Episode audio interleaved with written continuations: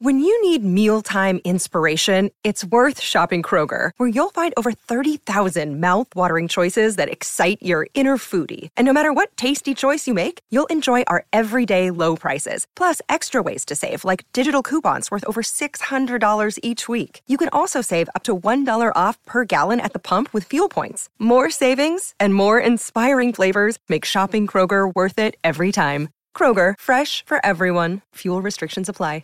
Chicago, it's a toddling town. Truly one of my favorite towns. But you say that there's like 16 cities in America you would say that about. well, You can't say it's a- one of your favorite towns if you would say that about Los Angeles, Las Vegas, New York, Chicago, Atlanta, Austin. Like, at which one of those wouldn't you say that for? I would not say that for LA. But I'm Uh. saying, but I named like nine. You, you're saying it for a lot, so it can't be one of your favorites if you have 13 of them. Okay. At any rate, I love Chicago. This is the Greg Cote Show with Greg Cote. Pardon it. Here's your host, Greg Cote. Dad, I- I'm going to start this episode by asking you why you were complaining about like you're you're in Chicago right now, I am. and you were complaining about some something on the plane with lines. It's pretty rare that you aren't complaining. So The thing about the the flying and going to the bathroom is that there's a real strategy to it. You know, like and and this affected your mother, not me. She because well, know, mom she- pees like five every five minutes. I know she can hear me. right. Exactly. Particularly after she's hammered a couple of coffees. Thought coffee. You're going to say a couple cocktails. No, but well, that too, but uh, mostly coffees. But so we're in the middle of the plane, you know, like we're on in the 14th aisle or something. Really slumming it. Yeah, we're, we're way up front. Well, it's Southwest, so there's not even any first class. But we're in the middle of the plane. The lavatory we're using is way up near the cockpit, and that would have been another good name for the University of South Carolina mascot, the cockpit. That no one heard us talking about that before the show. oh, yeah, right. that's right, the cockpit. We were talking about the cock commander as a nickname, but let's not even go there. I love the idea of no one knowing about that as a story and just being like, "Yeah, I was talking about the cock commanders before the show," like with no context. South Carolina's mascot is gonna is I think gonna be called Cock Commander. If you haven't Well, heard the story, South Carolina's mascot will be renamed the cock commander only if the university president and the athletic director are ready to give their resignations because that is just ain't gonna fly. but um, that's a little bit. Uh, listen, I'm not a prude, the opposite, but that's a little bit over the top for. and a, but a cockpit would have been a terrible name for that. Oh, I think it would've been great. You just wanted to reference that story. I think that's true. It'd be great for the student section, but bad for a mascot. Student section. That's good. So the thing about urinating in an airplane is that um, you you have to time it. So because if you don't time it, if you're waiting in your seat until the light goes off and they come out of the door, somebody ahead of you is going to race in front of you and get to that. Dad, I feel like this is not that. Like, I feel like it's a long flight. At some point, you look up, it's green, you get up and go. Like, I, is this like a real stressful thing for you? Well, it wasn't for me, but it was for your mother. Okay, that's true. And I told her she should loiter illegally near the cockpit, but she wouldn't do that because she's a rules follower. Um, and, and then there's also a strategy where the person coming back out of the bathroom is coming right back to their seat, not allowing your mother to go first before they then come back. Can you picture what I'm talking about? Right. Okay, I know it, it probably doesn't sound like much right now, but it was high stress at 30,000 feet. Like the person coming back is like setting a pick. Right. It's- yeah, it's- exactly. I, I, I do feel for you on that. okay, thank you. My whole strategy is don't do it. Don't go to the bathroom? Yeah, just hold it. I try as hard as I can to not use the bathroom on a plane. My It wife is really, refuses. it is really tight in there. It is really tight. I don't mind it. Why does your wife refuse? It's just germs, man. It's gross. Oh, I mean, all bathrooms. I mean, come on. Like everything you're, we're doing are, uh, is gross. Like, right? There's germs everywhere. Oh yeah. Yeah. Plus, I- like, who, I it's don't not like like people are literally urinating on like the walls. Like people, for the most part, are. You don't have a son. I have a daughter. I have a, I have a daughter who has strep throat. And yeah. She has strep throat. Mom's like, she has strep throat. Yeah, she's fine. She's already like, I, I, she's had zero actual symptoms. She just like, like was coughing a little bit, had a fever, so we took her to the doctor. Okay. And she has strep throat, but like I'm telling you, it's already because of the medicine. It's already like she's Right. she has had full energy. She's been home with me all day today. It's Wow. Um, so I'm in Chicago. Chicago, it's a toddling town, and truly one of my favorite towns. But you say that there's like 16 cities in America you would say that about. Well, You can't say it's a- one of your favorite towns if you would say that about Los Angeles, Las Vegas, New York, Chicago, uh, Atlanta, uh, Austin. Okay. Uh, like, uh, which one of those wouldn't you say that for? I would not say that for LA. LA is just too big. But I'm Uh, saying, but I named like nine. You, you're saying it for a lot, so it can't be one of your favorites if you have 13 of them. Okay. At any rate, I love Chicago. and here's one thing I did not know about Chicago. We're we're recording this. I almost said we're filming this. We're recording this Friday. we are. I can see you. okay, that's fair. Your didn't know nose, your nose this- is looking good today, by the way. my nose. It's like it's, it's in this zoom and this angle, like this camera shot, like Okay. I feel like I'm closer to the camera. It looks like my head is twice look- as large as your You head. are very close you, to your camera. you look like Jay. You, look- you look like Jay Leno right now. How's this? Good? Better? Look at my eyebrows. Christ. Give us a limited fake Jay Leno. I don't do a limited fake Jay Leno. I do a Johnny Carson, as you know. I uh but I did not know this about Chicago until three hours ago. You can smoke marijuana legally in Chicago on the streets. It's not a misdemeanor. You don't need a medical uh, license. You, you- it's just it's. I saw a, a guy in front of me with a joint. I used to call them joints. I don't know what they're called now. The size of my middle finger, and Jesus. and I'm walking behind him in a cloud of smoke. Now I don't have a very good olfactory. I don't. I don't. I can't smell things that other people smell. But obviously, I'm I'm in his cloud. I'm like Linus in a Peanuts uh, cartoon strip in a cloud of this guy's smoke. And What reference is that? well, you know, Linus uh, always walked around in a cloud of his own dirt. that was not Okay. Linus. That was Pigpen. It was Pigpen. You're right. Oh my god! I- Gosh, I, I, Greg, I, God. I just I said that as a test to see if either of you would know, and and yet he knew. So congrats on that. Okay, am I the only one who didn't know that marijuana was p- perfectly legal on the streets of yeah, Chicago? it's, it's a lot of cities are like that. Like it, wow. I'm. It's not that's like you, it's weird that you're surprised by that in any city at this point. it's more and more every year. Wow. Okay, but I, I I didn't. I knew Denver. We need to get a, a a sounder for whenever my dad does stuff like this, where it's like Greg Cote, he's old. Dun, dun, dun. Hell on a horse. What are you talking about? Is old. okay. Well, I mean, Chicago is the third largest city in the United States, and I did not know that marijuana had completely been greenlit in Chicago. What? I never heard of any of that stuff. Does mom share your your thoughts on this? Did you know that until today, like me? Yeah, I knew that. You did? Yeah. Why didn't you inform me?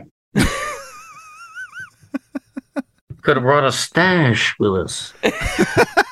Dad, you can go that no, you would that that that that's not the way you would do it in a city that's legal. You would not fly with it because Go buy it when you get there. That's true. That's that's a good point. like dad, if you want a stash, you can just like go probably two blocks away to a store. That's right. You- Either that or just go up to people in the street and say, "Hey, buddy, are you holding?" Dad, that's not what you do anymore. All right, is that how, is that all right, Greg? Greg, Greg. Yeah. How do you approach? How do you how did you find a dealer? Like in, back in back in your day, how would you go about find? Yeah, Here's a back in my day, or maybe you've already done one on weed. But how did you go find your dealer? How would you in like high school or whenever you started smoking weed? Like, were there phones back then? Uh, there were no cell phones. No, so it was just Believe like it not. ring, ring. no cell phones. Um, I want to preface. I, I, I'm fine talking about this, but I want to preface it by putting it in context. Uh, I did not smoke in in high school. Uh, I did not smoke until well, I take that back. I might have been a senior. At any rate, um, and I didn't smoke that seriously or that often, and nothing, Oh, uh, nothing other than pot. I never got into any anything hard. I love the disclaimer right now. Well, a couple of That you're in a city where it's completely legal. I think you're okay. I know, but I'm I, I don't want to. For any impressionable listeners out there, I do not condone hard drugs. Although I do think uh, uh, marijuana is pretty harmless. Anyway, I, I thought you were going to be like pretty awesome. okay, I'm getting a little nervous even going down this road. Oh my god, I, whatever, Dad. I mean, just, just... no, no. I will say that uh, a, a friend of a friend was the guy I would get uh, an, an, ounce of pot from at that time. And here's the funny thing, which is comical when I look back on it, almost like it was a, a, a sale going on. It wasn't twenty dollars an ounce; it was nineteen dollars an ounce, which I've never forgotten. yeah, it was weird.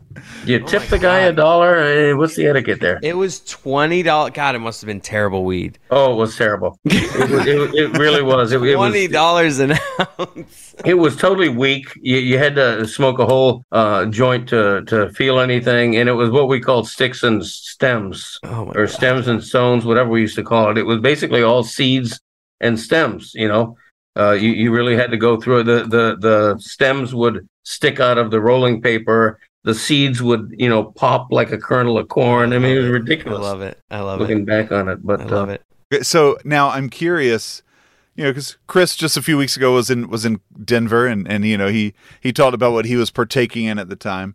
So Chris, when when did you first hear about your dad that like he ever uh that he ever tried that he or used to smoke weed? Pretty sure Chris Benson told me once. he just like, probably hey, your old man. Like, probably when I was like fourteen.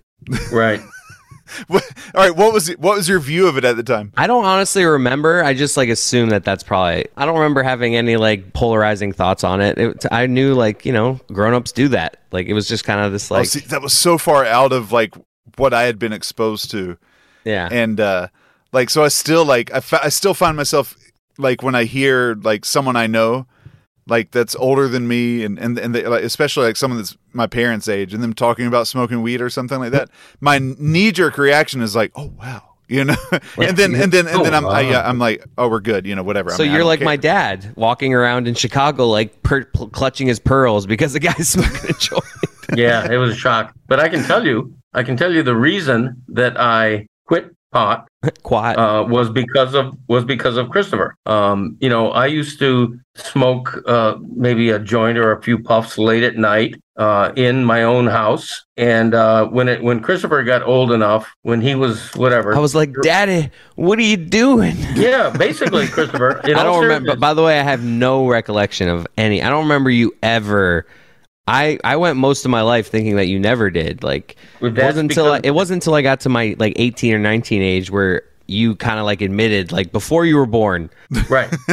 well, up until you were two or three, when you were old enough to all of a sudden come out of your uh, bedroom at 11 a.m. because you couldn't sleep or because you'd seen a monster in the in the closet and say, "Daddy," blah blah blah blah. I didn't want to be smoking pot in a cloud of smoke when you came out there. And I'm like, all right, Christopher's old enough now where I got to make a transition here. And so, you know, at that point, that things changed. So now, when did you find out about Chris? Um, I don't. I don't think there was a, a, gotcha moment. I don't remember catching him doing anything, or uh, you know, it just it it became. I think gradually he he admitted that it's something he did, and you know, I, I, don't know, Christopher. Do you have a recollection of how I found out, or nah? Dang, I've picked a terrible topic, haven't I? no, I, I did it late. Like I, I wasn't doing it like in high school and stuff. It was really like after high school I picked it up a little. Mom's in the background going of Christopher, probably because he reeked of it and his eyes were red. yeah. I, mean, I actually remember with mom having more of like a gotcha moment because I remember I was talking on the phone with somebody in my bedroom and like your office is like right there and my door was open and that door was open and I was having like just had a dumb moment, didn't like think about who was around, and I was like talking at a full voice with some friend, like, "All right, yeah, I'll come over and let's we'll smoke." And, oh like, wow! and then like I walk out of my room, and mom's just like sitting in the office, like looking at me, just like, "All right." I don't know if mom remembers that, but I remember that. Wow, we'll smoke, huh? Does mom does mom remember it? You remember that? Which time? Which time? she's, just, mom, she's just doing a, a stand-up comedy set right yeah, now. Yeah, she is. All right, deadpan, deadpan, Erlene. Um, yeah, that was uh, those were the days, and and I stopped smoking, and uh, maybe Christopher has too. I don't know. Yep. Yeah. Okay. Really? Are this we, uh, hour. Uh, this hour, I have. Okay, temporarily, right? Um, I I want to talk about um the Wade World Tour. Oh God. Okay, Dwyane Wade, and they hashtag this. It's hashtag Wade World Tour. It's when he and his wife, um, Gabrielle, uh, the the actress Union. Dad, rich people travel. I know, but do they have to broadcast it so that poor people get to see all of their opulence? Really? I mean, yes. Yeah. I mean, Okay. Dad, we you do that. I do that as little as I'm. I'm not. I'm not telling you. This is all a spectrum here. You know how Huh? many people? You know how many people or friends that you have probably look at your life and like, wow, he's always always on another cruise.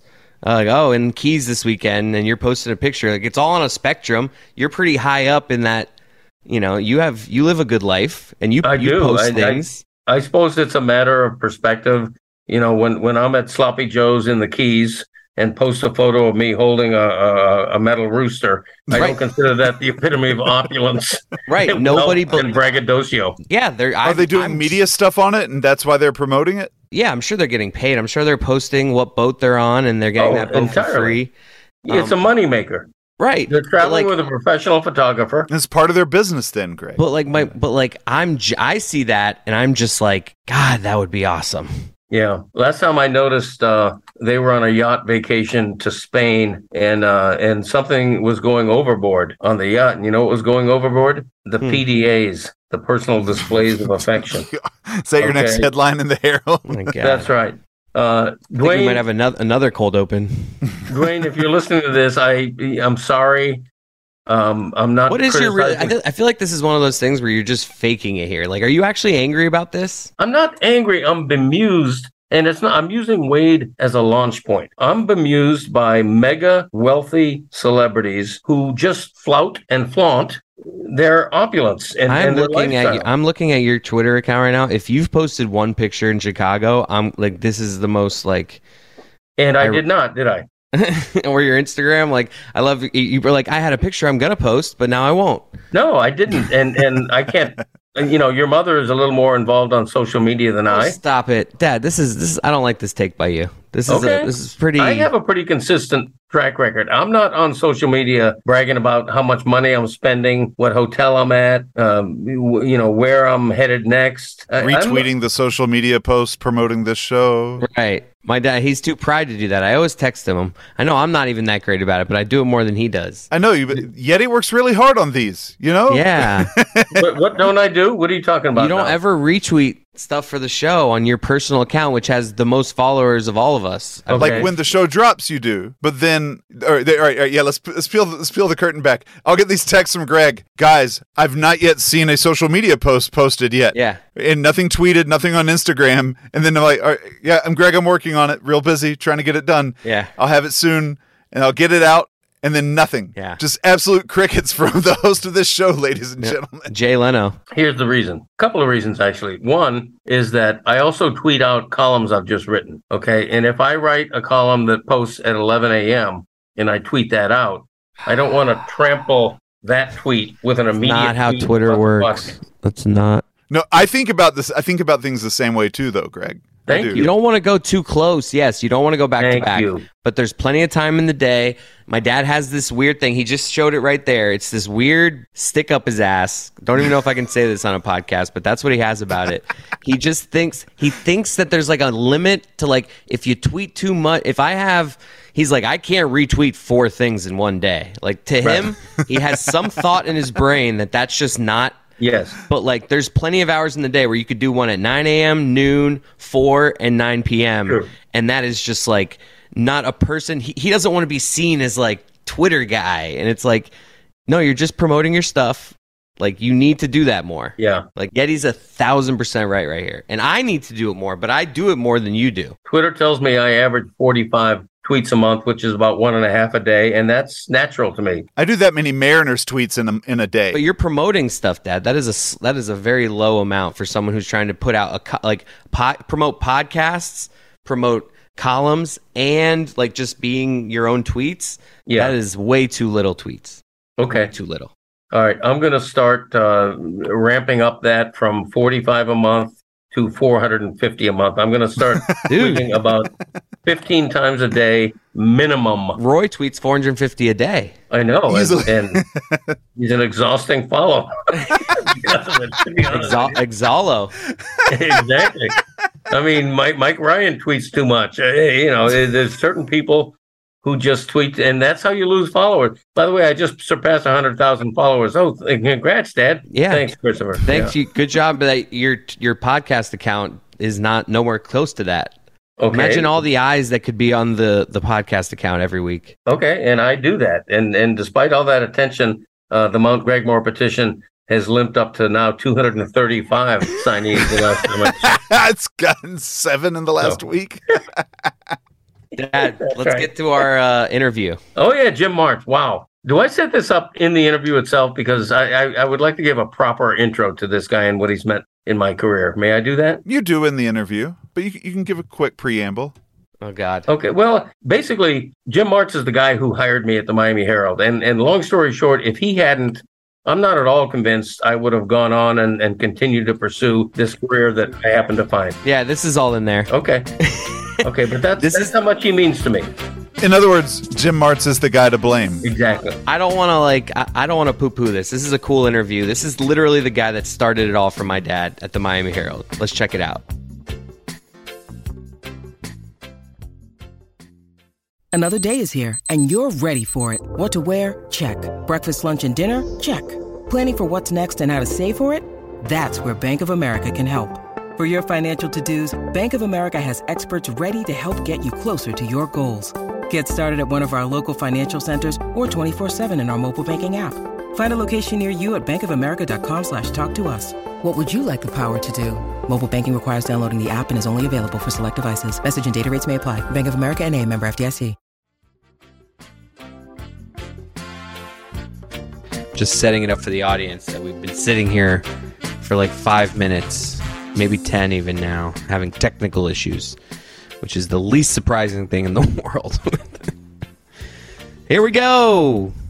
Uh oh. Something positive has happened. Hello. Hello, Jim. I am here. Jim. Yes. Yeah. I hear you. Are we supposed to see each other? Well, no. On, on uh, the way we did it is just a phone call. This is kind of the last option. Oh. This is good for us. Our podcast is just audio. So if this works for you, we're prepared to just do it like this. I am too. All right, let's just do it this way. Okay. Are, are we sure that Jim's sound is good enough, though? This this is this sounds good. Are you sure? Doesn't sound real good to me. Great. You sound great. Sounds like you're right here. I know. My dad is not the uh, audio specialist around here. Can you hear him, okay. Dad? It could just be your headphones. It could be. It could be. Let's just, yeah, Jim. Let's just go ahead with this. I'm sorry we can't see you. I'll, I'll, I'll just picture what you looked like the last time I saw you, which was in a UM press box, I think. I haven't changed. there you go. uh, all right. Okay, let's uh let, let, me give you a, a about as formal an intro as we get on this informal podcast. Um, uh, it, it's a treat to have this guy on because uh, he hired me. He's to blame for my entire career, probably. Um, Jim Martz, uh, dean of tennis writers in in the state of Florida, launched Florida Tennis Magazine uh, 30 years ago. Still publishes it. Uh, uh, I knew him because he was the Miami Herald tennis writer for I think about 20 years, and and also a, a Miami Hurricanes football expert who's written like four books on Canes football. So uh, Jim was the Broward sports editor of the Miami Herald when I answered an ad in the newspaper um, for a, a part-time sports clerk way back in 1972. And um, I must say, the people who created Greg Cote were my parents, but the person who created the public Greg Cote that you all know is our guest, Jim Martz. So wow. Jim is both to, uh, to credit and to blame. Jim, uh, welcome to the podcast. Thanks very much. Yes, it's all my fault, Greg. What can I say after all these years? Right, exactly. now I kind of want to push my dad out of the way here, and I want you to like. Do you remember hiring my dad? Because it would make me laugh if you didn't. Oh, I absolutely do remember. Okay. When I ran that uh, little ad in the Broward section of the Herald, it was about maybe three paragraphs saying we were looking for someone to answer the phones on Friday nights and take high school football results and basketball results and write short little stories. And I, to my surprise, I think I got 15 to 20 responses wow. from people of all walks of life, including a woman who was a girls' gym instructor in high school. And I got uh, when I got Greg's application, that one stood out because it included an article that you had written for the school paper at MacArthur High School at Hollywood. Yep. And you were critical of the football coach and the program, and deservedly so because they hadn't won a game that year. I think they're like 0 and 9 or 0 and 10. But the reason that jumped out to me is not that I'm looking for something negative, but it meant that the high school coach or mentor that you had who was running the school paper was willing to let you express your opinion. You know, most school papers would say we can only run things that are positive Yes. news.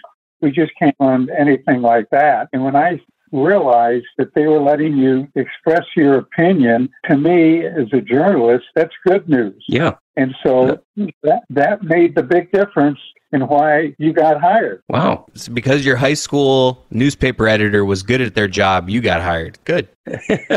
Well, Jim Jim is referring to the uh, the MacArthur High Times newspaper um, adult advisor, who was a, a woman named Cheryl O'Connor. And and you're right, Jim. She was uh, really a, a trailblazer at that time because it was unheard of for high school newspapers to have articles critical about the high school football team. And I remember being cornered next to a water cooler once by three or four big offensive linemen who didn't particularly enjoy what I was writing in the school paper, uh, and and threatened, literally threatened me. So you're right about uh, it being very unusual at that time. Now I know hindsight's twenty twenty though, Jim.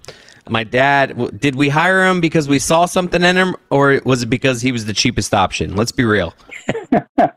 I, I am being real, and that's the real reason. Oh, And the good news is, all these years later, Greg, you're still being critical of coaches and programs and owners of teams and so forth. debatable. And I think that's great. Excellent. That's the way journalism is supposed to be. Yeah. No, that's that's true. Let me just throw in a, a little commercial if I can. Um, even though I only hired a few people over the years in my two stints as the Broward sports editor, I'll put my record up of hiring against just about anybody else because I did hire Dave Hyde, Wow. and Rodriguez, and George Richards, who all were very successful at the Herald. Wow. Dave started, you know, as a writer there. I can't get full credit for hiring Dave because he was first interviewed by the managing editor of the Herald. Okay. Uh, but then they asked me to take Dave out to lunch and and see what I think, and I said we should hire him. And of course, he goes under the Sun Sentinel, and he's been, uh, you know, a great columnist for them for all these years, just as you have with the Herald. And then George Richards, who went on to uh, at the Herald to cover the uh, Florida Panthers. Believe it or not, he was recruited from the uh, checkout line at Publix. He was a student at Cooper City High School, and he's he's bagging my uh, groceries at Publix, and he looks at me and he says, "Are you Jim Martz, the writer at the Herald?" and I had to admit that yes, I was, and, and that started his career. Wow. Can you rank those three for us? Dave Hyde, George Richards, and Greg Cote. Well, I'll, I'll put Dave uh, one A behind Greg at one. Wow. How about that? Man, I thought we were about to get our headline. Yeah, uh, Jim knows whose podcast he's on. Um, Jim, uh, I, w- I would love it if you would remind me uh, what kind of a kid I was at age 17, because I honestly, like, was I nervous in that interview? What, what impression did I give you? What kind of things were you asking me? Uh, take me through that interview a little bit. I don't remember a thing about that interview. Believe it or not, what you had written, uh, that was the key thing in getting hired because I'm looking for bodies more than anything else. Gotcha. And you were a bot. what I do remember is it seemed like when you went to Broward Community College, it seemed like you were there forever because you were working so many hours part time for the Herald. I thought, is this guy ever going to finish BCC? And then sure enough, you did, and you went to FAU, Yeah. I believe. And it seemed like that took a while also, but you were always working more part time hours than any intern at the Herald. Well, uh, let me let me tell you something, Jim. It took me, and I'm not proud of this by any means. It took me about seven or eight years to get two two year college degrees, uh, uh, uh, uh, bachelor degree included at FAU. And the reason it took me so long, looking back, is that I The worked as many- drugs. I worked as I worked as many as 39 hours a week for the Herald. So I was technically part time, but all but full time. So I literally had to sneak in one or two class credits at a time while working all but full time. So the Herald really took advantage of me as I look back on it. Um, but um, but it all sort of um, worked out. And and Jim, when I say that now you're uh, taking advantage of them. In what sense? I'm just joking. I'm just okay. joking. when uh, that's too close to the truth, Christopher. Let's be careful with that. Um, no, when I uh, when I say Jim that you were responsible for my career, I think it's because I don't remember me at 17 having a whole lot of uh, drive and initiative. I don't think I knew at that time exactly what I wanted to do for a living, despite having written for the school paper. And um, I I think if you hadn't hired me, I don't know that I was going to pursue it. I don't know that I would have been looking for another ad in a, in the paper, or you know, I might have just gotten a job bagging groceries at the time and just gone on to do something totally out of the the public eye. So it, it really makes me believe in fate a little bit, just the idea of, of how things that are meant to happen are meant to happen. But uh, but you definitely were. Uh, no question. Just that's right. that's exactly right. there was no question at the end of that. Greg, I think we should also give credit to the late John Wolin because uh, after I was Broward sports editor and went working again full time at the Herald office in Miami, John came along as sports editor for the Broward Herald. He'd been at the Sun Sentinel. Yep. And he did a great job in helping you, I believe, with writing and so forth. Oh, yes. And I did. A, I have a John Wolin story if you have time for it. Absolutely. John Wolin was a, a great mentor and, and friend. He was. He was uh, covering high schools at the same time I was covering high schools for the Herald. He was at the Sun Sentinel. And one night on a Friday night, we were covering a uh, high school football game, I think with Dillard and Plantation at Lockhart Stadium. And a violent thunderstorm came and wiped out the game at halftime. Well, we had to still file our stories. And after we filed them, we're walking out to the parking lot and we discovered that we had been locked in to Lockhart Stadium. The gates were locked. We couldn't get out of the parking lot without climbing a fence. well, John Wolin was a little person, and there'd been such a heavy rain. I'm not exaggerating. The rain was halfway up to his waist. Yeah. Carrying his laptop, my laptop, we managed somehow or other to climb over that fence, and the rest is history. True story. wow. I would love uh, I would love to see John Wolin scaling a fence. I just cannot picture that. But uh, uh, wow, that's uh, well, he, he got over that, including the barbed wire at the top. Jesus. Crazy, um, Jim. Uh, before we let you go, I want to uh, tap into your uh, expertise down a couple of other avenues. Uh, I'm curious what you think of um, year one of the Mario Cristobal era at the U. Uh, what, what do you foresee for that program moving forward? Well, in some ways, you could look at it as saying every year it's the same for the last 20 years. A lot of optimism about the about the Hurricanes. They're ranked almost every year between 15 and 20, probably because of their name. Right. Same thing with Texas and USC. And then they give you a tease, and then they fall apart. Yes. I think this is going to be different for two main reasons. One, the hiring of Cristobal as a head coach with a lot of great experience at the highest level. And he has shown those results out at Oregon by getting to the Rose Bowl and winning the Pac 10, 12, 15, whatever their number is, conference title, and the great staff that he has hired. Yes. It's got to be as good as any staff in the country. The other thing that stands out with me, and I noticed this last year in watching his game when Oregon went to Ohio State and they won the battle on the uh, up at the line on both offense and defense, and they dominated Ohio State in Columbus. Even though the final score was close, that game told me that showed a lot of the old Hurricane days when they'd go into a hostile environment and they'd basically take no prisoners and just say they're not going to be bothered by anything. And that totally convinced me then Miami's got to go out and get Mario Cristobal, give them the money that they need to hire good staff and, and go from there. And sure enough, it happened. It's hard to believe that they hired him and Dan Radakovich, but they did. I, I think that that's, I was about to say they hired a superstar AD from Clemson who used to be at UM and also gave him a big piece of coin and um, piece of coin. And for the first time, I think Miami is spending like other big programs for the first time. So um, I think that's been a key. Jim, you, uh,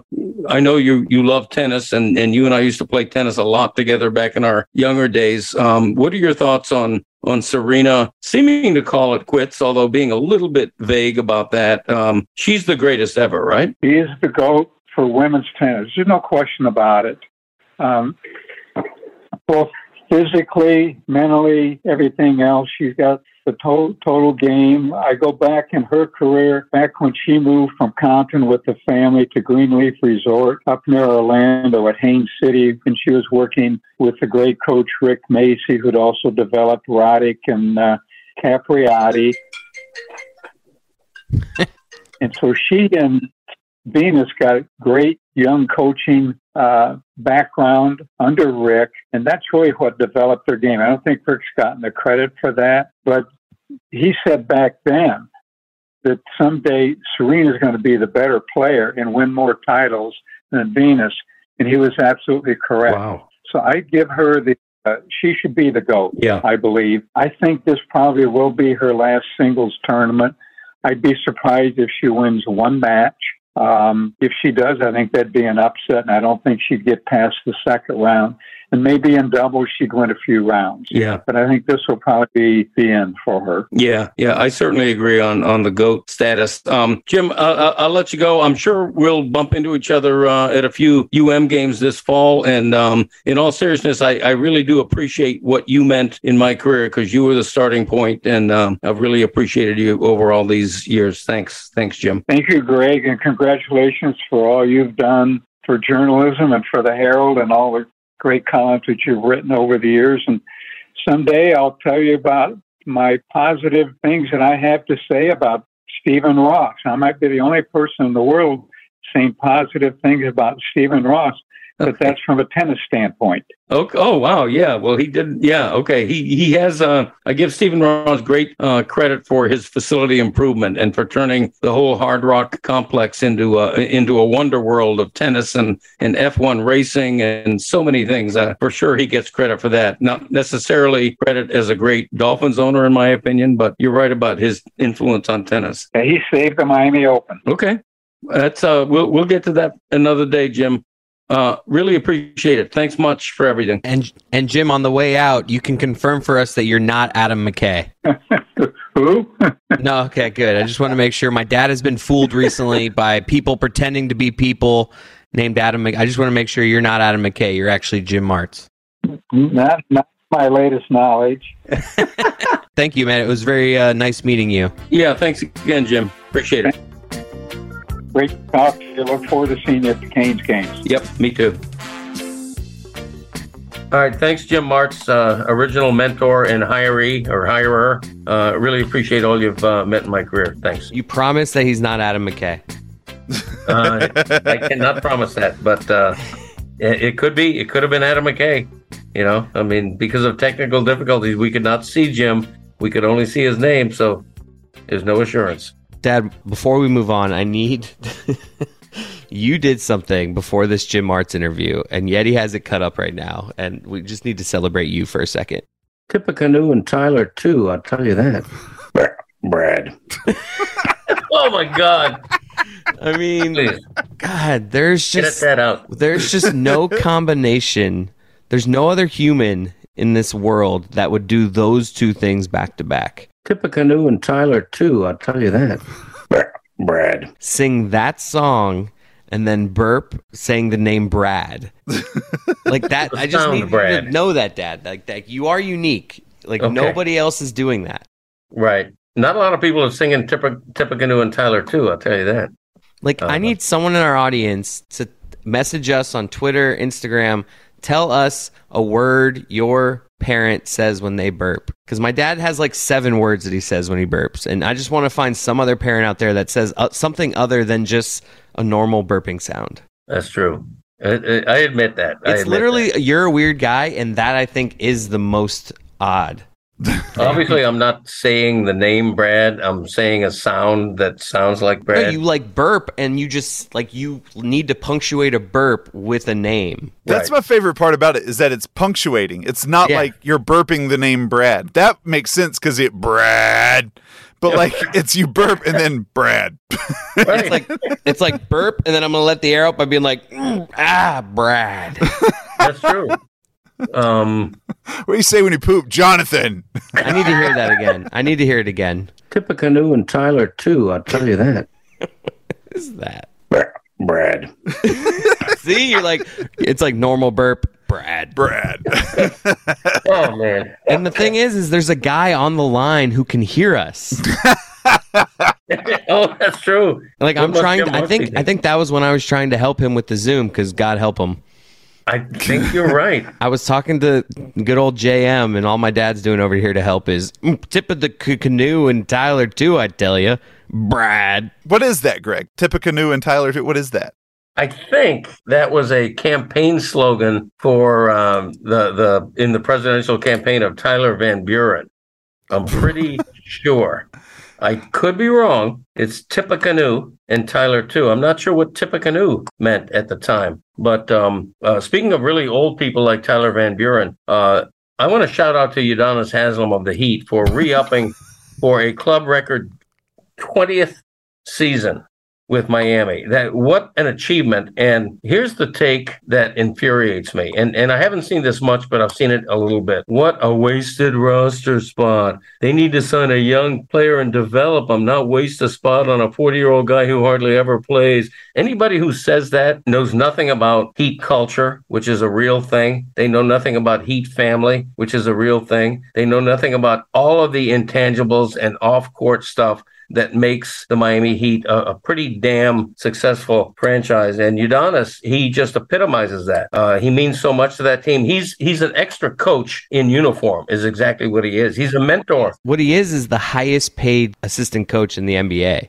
He could have four years ago, three years ago, become an assistant coach, and it's a testament to the Heat and the relationship that they feel he gets to have with the team that Right. he, that would change if he became an actual assistant coach. Yeah. Like they they value that trust that the team will have in a guy that's practicing with them every day as opposed to putting on a suit. It's just interesting that like that's their tactic. Our transition from the coaching staff to the team is going to be a player coach who just never plays. That's wild. Yeah, and, and it's 100% right what you've said. And make no mistake, Udonis Haslem is the mentor who's developing Bam Adebayo as much as any assistant coach is. Um, I think more teams ought to do that, really. But what it takes is a player to really put his ego aside. You know, Udonis Haslem never complains about not playing. Even at his age, he could play in some secondary pro league in Italy or overseas and, and still start and probably still average Fine. 15 points somewhere. Yeah. Yeah, But somewhere. I, I think he could. There are a lot of leagues out there. There are a lot of leagues out there. maybe in Sunrise, Florida, maybe. I had a dream the other the, the other day. I woke up. Have you ever guys ever done this where you fall for a fake story like early in the morning? You look at Twitter and it was like this like NBA Central stupid Twitter account that once I like clicked on it and like saw it, it was like, okay, this is clearly fake. But it had the Heat doing like a three way deal where uh, they ended up with Donovan Mitchell, but they gave up Bam to Brooklyn. It was like a three way deal where Ben Oh, Simmons went to Utah, and it was like I like it just looked kind of do like I was just like I just had this moment of oh my god they did that? Like I would not have been happy with that, and you know it turned and very quickly realized it was fake. But have you guys ever like fallen for like seen a story on Twitter and you're like oh my god? No, Uh, I have what do you mean you just every story you just like it's either right or no, not early in the it? morning or anything. No, I oh, thought you were talking about like when when you first wake up. Oh know? right no but just like yeah I've, I've- I've, def- I've definitely seen headlines that don't seem that seem real but not really real, and I immediately, uh, you know, research them and, and find out that that they're Oh, yeah. not real. Yeah, the headline all the time. I'll be like, "What?" It's like And then- usually these then fake I've got to look into it. usually these fake headlines I can kind of like right away I'm like that sounds fake let me verify that this one hit me just the way the Twitter handle looked and the way the trade was like broken down I was just like oh my god this seems kind of doable Right. like and then I just it just hit me like very very rarely does it like hit my stomach like oh my god Yeah. and it like thank God it was fake because I don't know. I thought you were going to talk about like w- ask about like when you wake up or in the middle of a dream, like you had a dream about a headline and you woke up thinking it was real. Oh no. But no, have you ever done that? Like with something like you had a dream that was so real, like like I've had them where like I've cheated on my wife or she's cheated on me in a dream, and like I wake up really really angry or feeling totally guilty depending on you know which which scenario. that's that's that's wild. I've I've had dreams that I wake up and I was like having such a good time doing something, and I'm like, oh no, I wa- like I for a second I felt like I was maybe actually doing that. I want to go back to that. Yeah, I've I've had some of those dreams. Bottom line, there's so much fake news out there that the I don't believe anything until I read it on the slow news Twitter site. That's when it all becomes real to me. That's probably the best sort you can go for all your sporting news. I think so. And that's Um, the bottom line because Greg Cote said so. Exactly. Um, I want to tell you a dad joke of the week, which is hilarious. This is maybe the best. This is maybe the best ever. Oh God, they've been slacking lately. I'm not gonna lie. Are you just getting these off the internet? Do you have a stock? Do you have like a stockpile of these that you're going just like to one a week or? Oh, oh, I can't reveal that. I can't reveal that. Okay. When do cows get tired? when they're moving. That's not a bad guess. Damn. When do cows get tired? When they stay up past your bedtime. oh, mine was better. Ooh, actually, past your bedtime is good. That's not bad. I like That's not mine though. bad. Pasture. Past your bedtime. Especially when you talk like, you know, how I grew up. You stay up past your bedtime. Exactly. I'm sure Yeti I- would say past to your. Okay. How, how would I say pasture? Put, I don't want, I don't, uh, I guess we'll have to put them out to pasture. That's how I say it, pasture, not pasture. Before we uh, before we get uh, to the end of this podcast, I want to talk a little bit about uh, two sitcoms that uh, young Greg Cote adored in the mid '60s: The Addams Family and The Munsters. They were rival sitcoms. One, that's right, The Addams Family debuted one week before The Munsters in 1964. Both lasted two seasons. So- So these were They're both like creepy things. That's odd that those two were successful at the same time because they're both oddly similar overall Yeah. premises, like right of like creepiness. Well, the different here, the, the big difference was that the Addams family was smarter. It was erudite, uh, snarky, sort of creepy with a wink, whereas the Munsters was much more cartoonish, uh, sillier, a little more sophomoric, a little more of a Scooby Doo kind of goofy quality almost. I preferred the Addams family, but what's also interesting is that sitcoms were very different before those two came along. Uh, they were all, most of them were were family oriented, like Father's know, Knows Best, Leave It to Beaver. Whereas when the Addams Family and the Munsters came on, it was the vanguard of crazier sitcoms like My Favorite Martian, I Dream of Jeannie, Mr. Ed the Talking Horse. So that uh, those changed sitcom industry, those two. But the reason it interests me now is that coming this fall, uh, there's a new Netflix comedy horror TV series called Wednesday Addams, which was the the little daughter in the Addams family. And there's also out this fall is a is a film by Rob Zombie called The Munsters. Um, Who's playing Herman? Probably a hermit. I'm not Because sure. that that's the sure. difference in the two shows for me. I, I remember watching both these shows. They were on some sort of Nick at Night or something that I would watch growing up. And I was more of a Munsters guy because I just found of the two series, who's the more riveting character than Herman Munster? Right. Yeah. A lot of people would nominate uh, Uncle Fester from the Addams family, Jackie Coogan, in that role. Yeah, but like, was he really someone you like rooted for? And Ted Cassidy as Lurch. I mean, there were some great characters in both. I mean, there were some also ridiculous ones. Like, there's just a hand running around. Oh yeah, the hand. Uh, but but what interests me about these these remakes coming out this fall is that they're true to the original in that Wednesday, and I've seen the trailer. This is not a spoiler alert. Wednesday Addams is super dark and creepy. In in the trailer, she's uh, dumping bags of deadly piranha fish into a pool where uh, water polo players are practicing. I mean, it's just instantly gruesome. Sounds delightful. I'm glad that you actually did some research on this because I because with your track record recently, I wouldn't be surprised if you just read an article from the '60s and that like that this show was like being announced. And Right. It's like, Writ- Dad. Yeah. An article written by Adam McKay just to fool me personally. Right. Um, whereas the Munsters film coming out is really cartoonish. Wait, was it written by Adam McKay? No, no, no. it's a Tim Burton uh, shtick, which shouldn't surprise anybody. Um, Hey, that kind of thing. Um, I Was mom thank- was mom more into Munsters or uh, Addams Family? Hey, Arlene, were you more into the Munsters or the Addams family? Addams family. Oh wow. He says from behind a bathroom door. What about you, Yeti? I really didn't watch it either, but MC Hammer did did did, did a song for the Addams Family movie, and you know back then MC Hammer was my guy. Okay, what'd the song go like? Sing us a snippet. They do what they want to do, say what they want to say, live how they want to uh, live, play how they want to play, dance how they want to dance, sing how they sing. The Addams Family. Dun dun dun dun. Oh, well, It's not it's it's not facts the facts to Santa, but still, you know. How many different songs do you think we could throw at you right now and you could do that too? Like, I, I want you to, Dad, you do this too. There would be no way to really ever test this, but it, let's say that there was a way, like some app I came up with that could literally do the math and figure out how many songs you know. That'd be wild. And I'm not saying a stickler, like it doesn't have to be a song you know every word to, but if you can sing like uh, the main hook of it, you know the song. Like I'm saying, I'm I'm going that easy of a level. Like how many songs do you think you could sing the chorus to? If like, let's just pretend that I had the right answer to that, what would your guess be? Mm. I have no clue, man. Like let's just throw out probably less than I would initially think.